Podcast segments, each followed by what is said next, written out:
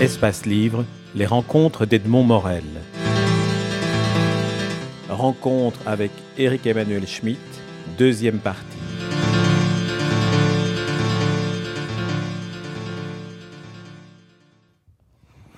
Le roman proche de la philosophie, mais dans votre dernier, votre roman, Ulysse from Baghdad, vous abordez de plein pied l'histoire contemporaine. Alors, qu'apporte le roman de particulier à l'exploration de l'histoire avec un grand H, qu'elle soit très proche de nous ou qu'elle soit lointaine?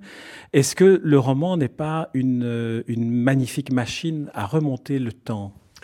Il est clair que le roman apporte quelque chose à l'histoire que l'histoire avec un grand H, où les historiens ne peuvent pas se permettre, c'est-à-dire le point de vue.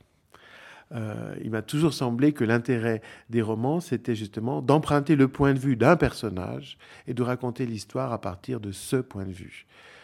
Euh, ce qui est interdit aux historiens euh, sérieux par les méthodes historiques. et en l'occurrence, dans Ulysse from Baghdad, euh, je suis parti de ce dont les médias nous abreuvent tous les jours, c'est-à-dire d'histoire d'abord de, la guerre, euh, des guerres au Moyen-Orient, de celle d'Irak particulièrement, euh, du chaos qui, existe dans certains pays.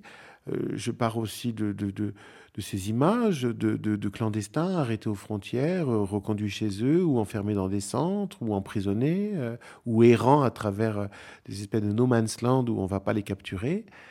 Euh, je suis parti de ces choses-là, mais qui sont toujours vues de l'extérieur, qui sont vues par nos reporters, nos journalistes, de l'extérieur, comme un spectacle sans personnage, avec des ombres qui passent, euh, des, des, êtres qui portent des, vocables étrangers et, qu'on ne fait pas parler parce qu'on ne comprend pas leur langue. Alors je me suis dit, voilà, moi je vais me mettre du point de vue de l'autre, de celui qui, qui, qui part qui émigre, euh, qui essaye d'émigrer légalement, mais qui n'y arrive pas, donc qui devient un migrant clandestin, qui parfois brûle ses papiers pour qu'on ne retrouve pas son pays d'origine et qu'on ne l'y renvoie pas, et qui cherche sa place sur la terre avec difficulté. Parce qu'il me semble que ces migrants sont héroïques. C'est pour ça que dans mon livre, je le compare à Ulysse. Parce que je veux lui donner la noblesse du héros, le caractère du héros. Euh, il me semble que de nos jours, il y a des, millions d'hommes qui sont des héros, et c'est ceux qu'on ne veut pas voir comme des héros, qu'on veut voir juste comme euh, des parasites. En fait, ces gens-là euh, ont le courage de d'abord vivre des choses horribles, souvent dans leur pays d'origine. soit ils voient leur famille décimée, violée, tuée, soit ils, ils, voient la misère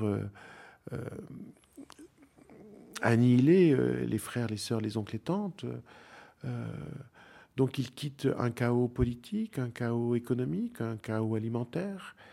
Ils ont la force de partir pour les autres, au nom des autres, pour trouver du travail et leur envoyer de l'argent. Ils sont vraiment des héros. Et le refus qu'on leur oppose fait qu'ils doivent euh, devenir des clandestins, je dirais des résistants, des résistants du travail dans un monde on ne veut pas leur donner du travail. Et puis, euh, on ne leur tend que des obstacles, on ne leur, euh, on ne leur adresse que des noms, et ils continuent quand même, et parfois ils y arrivent. Beaucoup, beaucoup périssent en route. Il est rare qu'ils se découragent, et ils continuent le chemin. Alors moi, je suis euh, plein d'admiration, en fait, pour ces êtres. Ces êtres qui n'ont pas de nom, parce que très rapidement, ils deviennent euh, des, sans-papiers, euh, des clandestins. Et, d'ailleurs, dans le livre, à un moment, euh, un douanier lui dit Qui êtes-vous? Il répond Mon nom est personne. Exactement comme Ulysse répond au cyclope. C'est-à-dire que. Voilà. Il faut même plus dire son nom parce qu'il y a risque à avouer son identité, il y a risque qu'on vous renvoie dans l'enfer dont vous que vous avez quitté.